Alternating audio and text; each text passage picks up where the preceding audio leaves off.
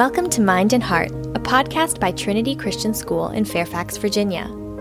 In this space, we explore our calling to raise up the next generation to be salt and light in the world.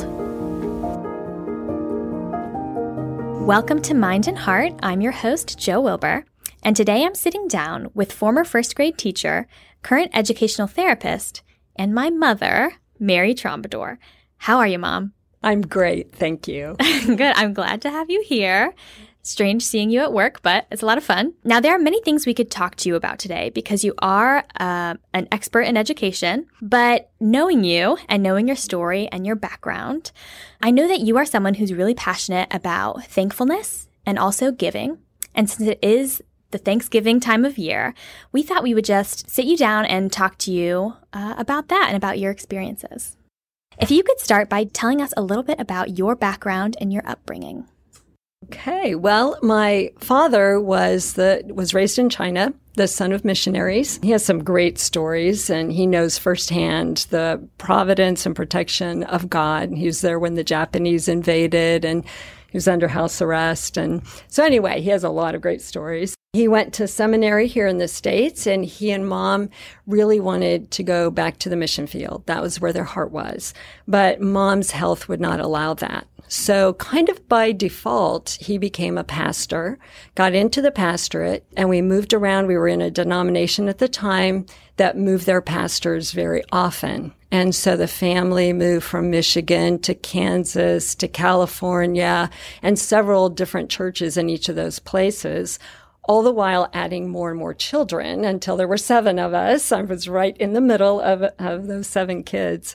But those were difficult years. I think dad really struggled. He was a very nervous man, and the pastorate is quite different than missionary work. So when I was about nine years old, he came to the realization that he had probably never been called as a pastor. He stepped away from full time Christian work, and that was the time of real floundering. Dad did not know what to do, and he went from job to job to job. We ended up in a little two bedroom trailer, all nine of us. Those were very lean years, but very special years. Wow. So I think many of us, I think especially in this area, probably can't really imagine nine people in a small two bedroom trailer. So, what was that like? How did you make it work? How did you all physically fit? yeah.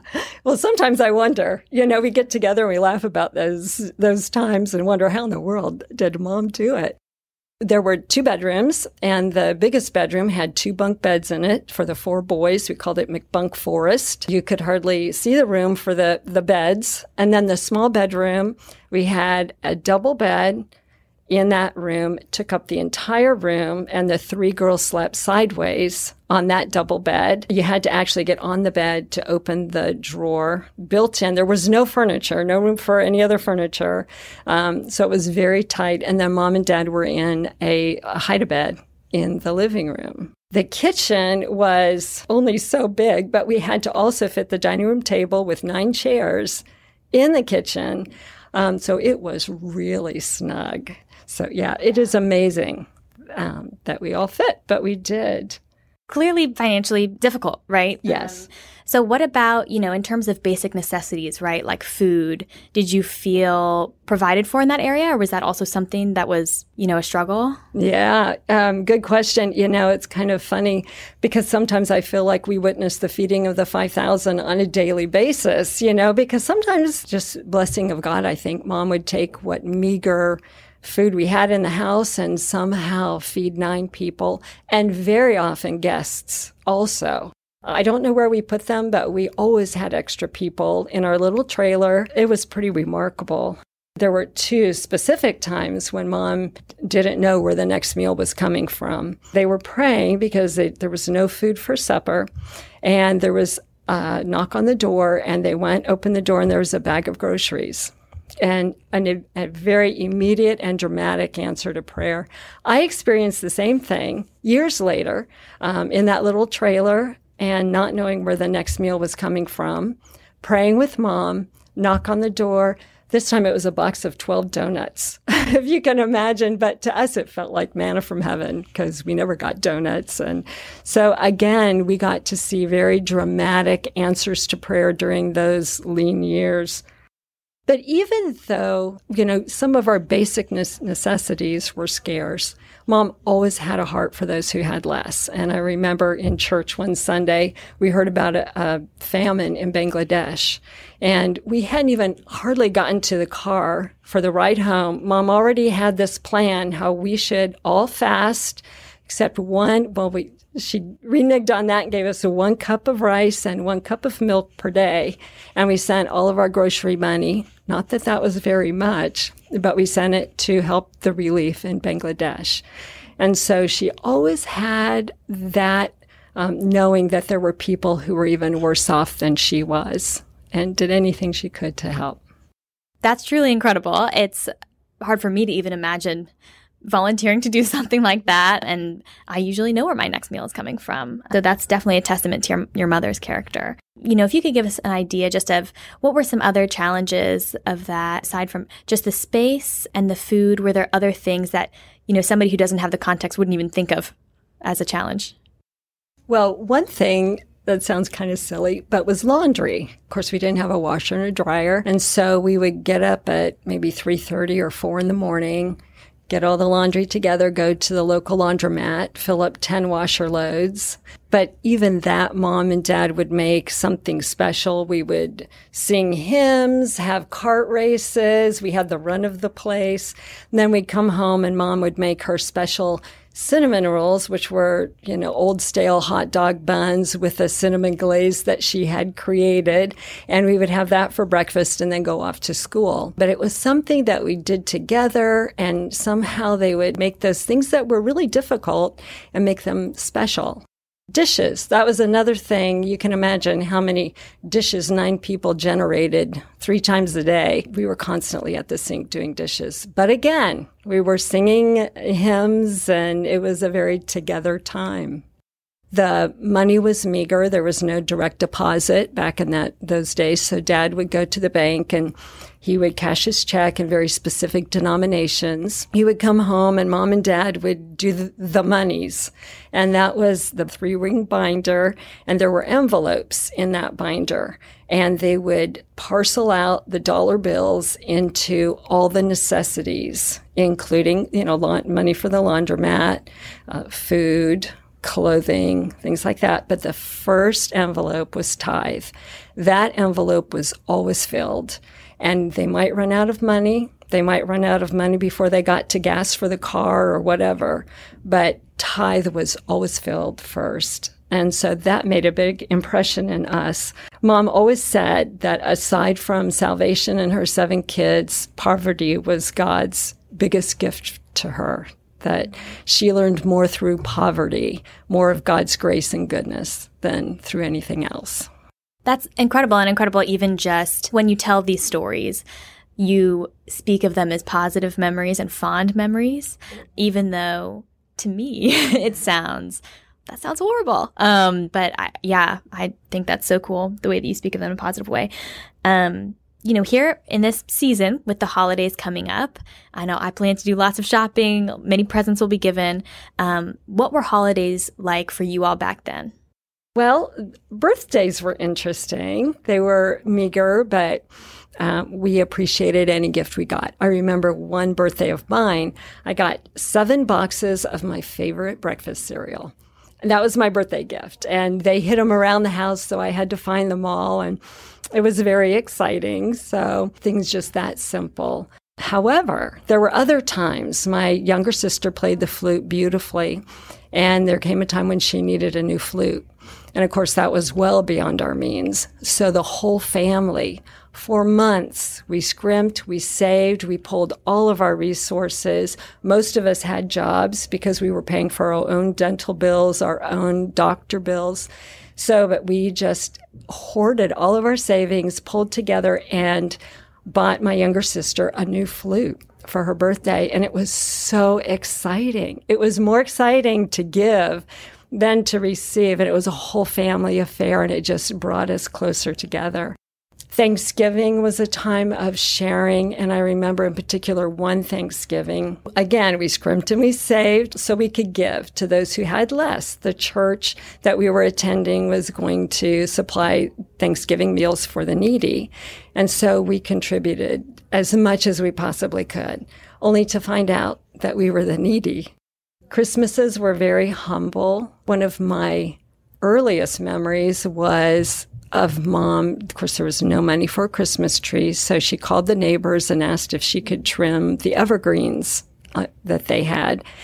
And she worked so hard to string together those branches of evergreens to make some sort of a Christmas tree for us. And I just remember her hands blistered and, and bleeding trying to do that.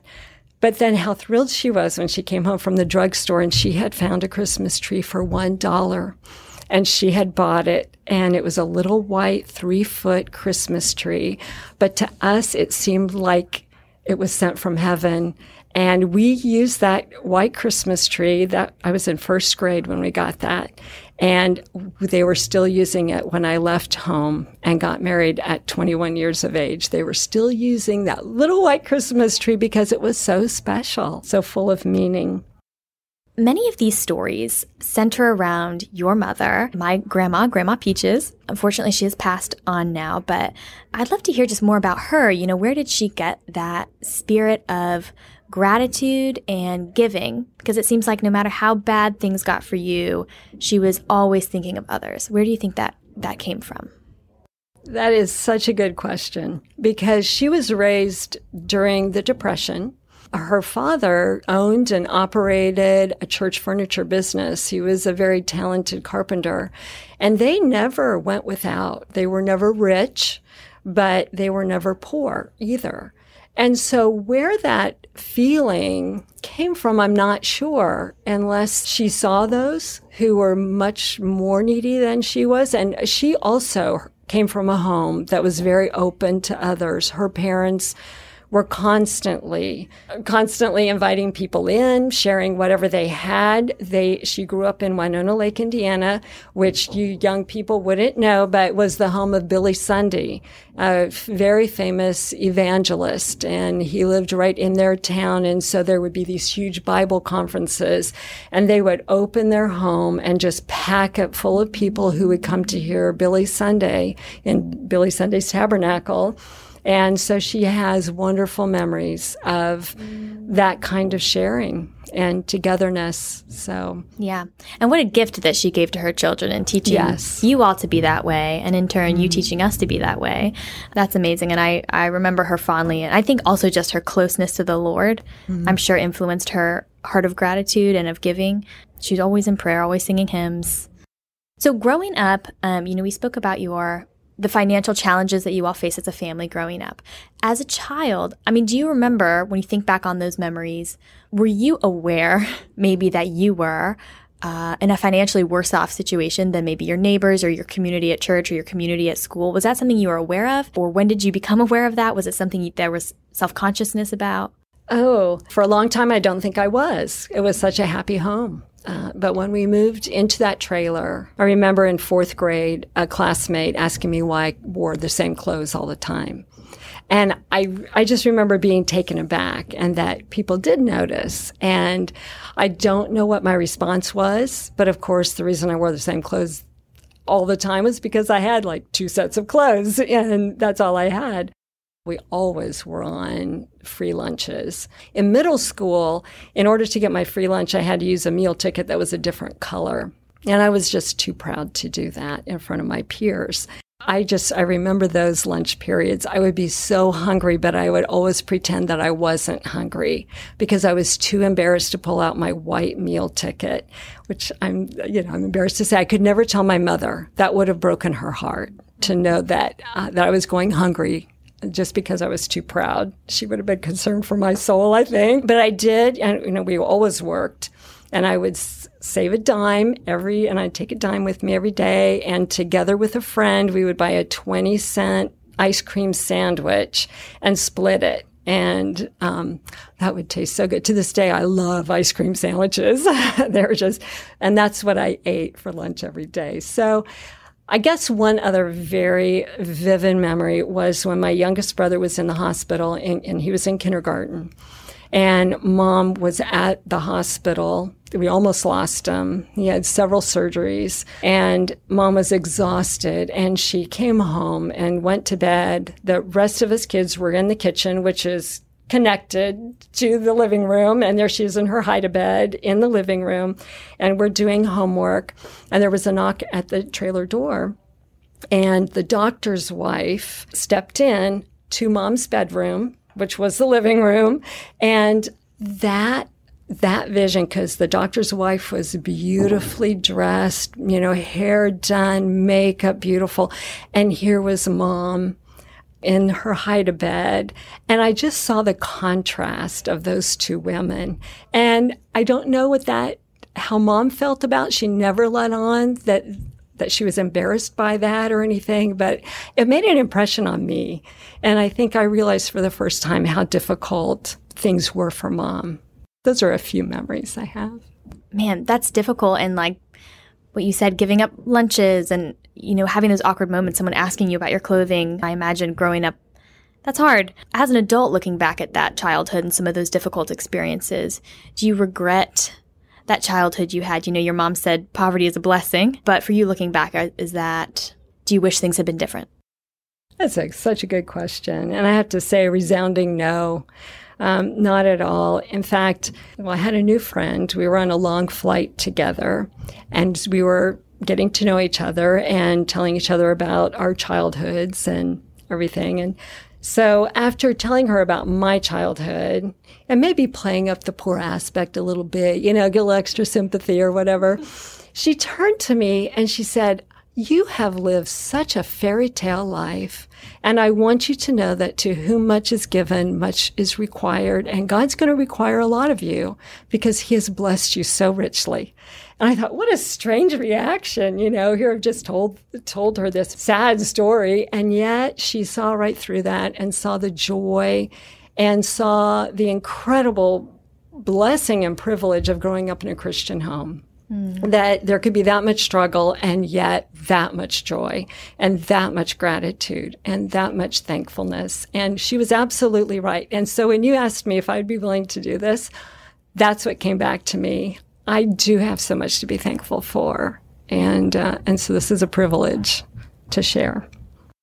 I know that, and once again, just hearing stories of your childhood growing up as a child myself, your past has been a blessing to me too, because you've shared so many stories of seeing firsthand God coming through when you didn't know where your next meal was coming from or when you didn't know how things were going to work out or how you were going to make ends meet. And I do remember one particular story that comes to mind. I don't know if you're going to share, but when you fell ill as a child, just talking about that as a time when you really saw God's presence. I don't know if you can share that. Uh, when I stepped on the rusty nail yes. and I got blood poisoning, there was no car to take me to the doctor. So mom loaded me up in a little red wagon with my three younger siblings. The other kids were in school. And she had a long walk. Of course, I was small. I don't know how long the walk was, but I know it took us along a very busy highway. She pulled me. She carried one of the kids. She, I mean, it was a struggle. She got me to the doctor. The doctor said, she, your daughter needs this medicine because this is life threatening. So she went right to the drugstore, but she didn't have any money at all. And she was so embarrassed. She didn't know what she was going to do. She, she talked to the pharmacist and the pharmacist did not budge. He was not going to give her that medicine that she could not afford, could not pay for there on the spot. And she couldn't go home and get the money because there was no money at home. And as as she was wondering and praying, what am I going to do, Lord? A person from their church walked in and she mustered up the courage to ask if she could borrow enough money to to pay for the medication that I really needed. And of course, that person was very willing and able to help her out. And God sent them just at that just at that time when mom really needed that help. Mm. And without that, you could have lost your life. Yeah, it sounds like that um, is true. So that And so many of these examples are great examples of giving and the impact that giving can have, even for that woman might have been not that much to give, and yet it saved a life. You know, scripture talks about being cheerful givers, giving cheerfully as unto the Lord. What do you think it means to be a cheerful giver? And how can we give from a place of joy and find joy in that giving? One thing is to realize that really every good gift in our lives is from God.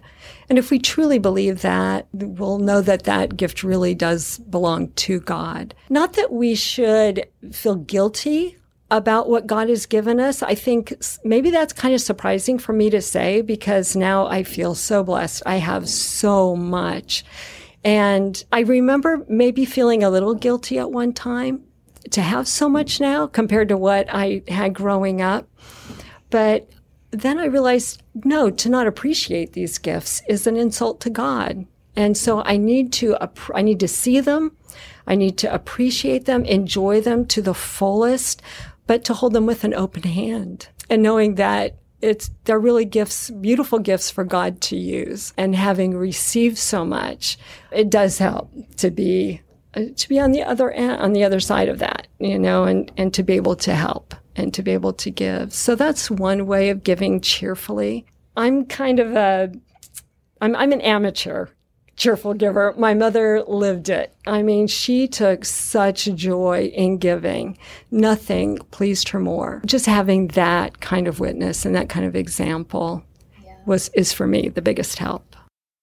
I know you and dad have a beautiful home and I'm Luke and I, my husband and I are blessed to live just five minutes down the road from you. And every time I go over there, so often there are people in there or you're, you've got the youth from church in there or the pastor is over for lunch or so many times. And so I can see the way that you all live and use those gifts to benefit other people. So that's, I know that's a huge blessing. How do you think the church can do a better job of supporting and uplifting our brothers and sisters who may be struggling financially. Kind of like your friend in school who asked about your clothes. She might not have been trying to be cruel, but maybe it hurt you. One way I think is is to actually turn a blind eye to the marks of poverty. Look past it, see the person, see how smart they are, how interesting are they are, how talented they are. They have an awful lot to offer. They might not have material things or money to offer, but they have time, they have wonderful ideas, they have energy. And, you know, thankfully people could look past mom's poverty and and cherish what she could give, what she did give of time. On the other hand, though, or on the other side, is to actually see those marks and think about how we might relieve some of those in quiet ways. So it's a little of both, I think. And if um, if God has blessed us with much, then he's given us a special job to do. Might be a hard job, like the rich young ruler when we have much, sometimes it's harder to give much, but we might be that bag of groceries on the doorstep, that box of donuts, that, you know, money for the medicine. And so to be prepared, even when we're not expecting it, we can plan to give, but there are so many times when uh, the opportunity presents itself and just on the spur of the moment, be able to offer a meal, open, open your home. If we've been blessed with little, um, and it mite actually be easier to share like the widow's might and you know god will take even what we have and use that for his glory even if it's not money time energy. Um, we can rejoice both with with much and with little. And i think those who have little may be poised to see the hand of god a little more clearly, a little more often. Um, you don't live that close to the edge and miss what God will do on, you know, on your behalf and when you're in need. So that's a very special place to be. Well, thank you so much for coming in today, Mom. I'm so thrilled that you were willing to share your story. I know it will bless all of our listeners. Thank you. Thanks for joining us for this episode of Mind and Heart, a podcast by Trinity Christian School. For more information, visit us at tcsfairfax.org.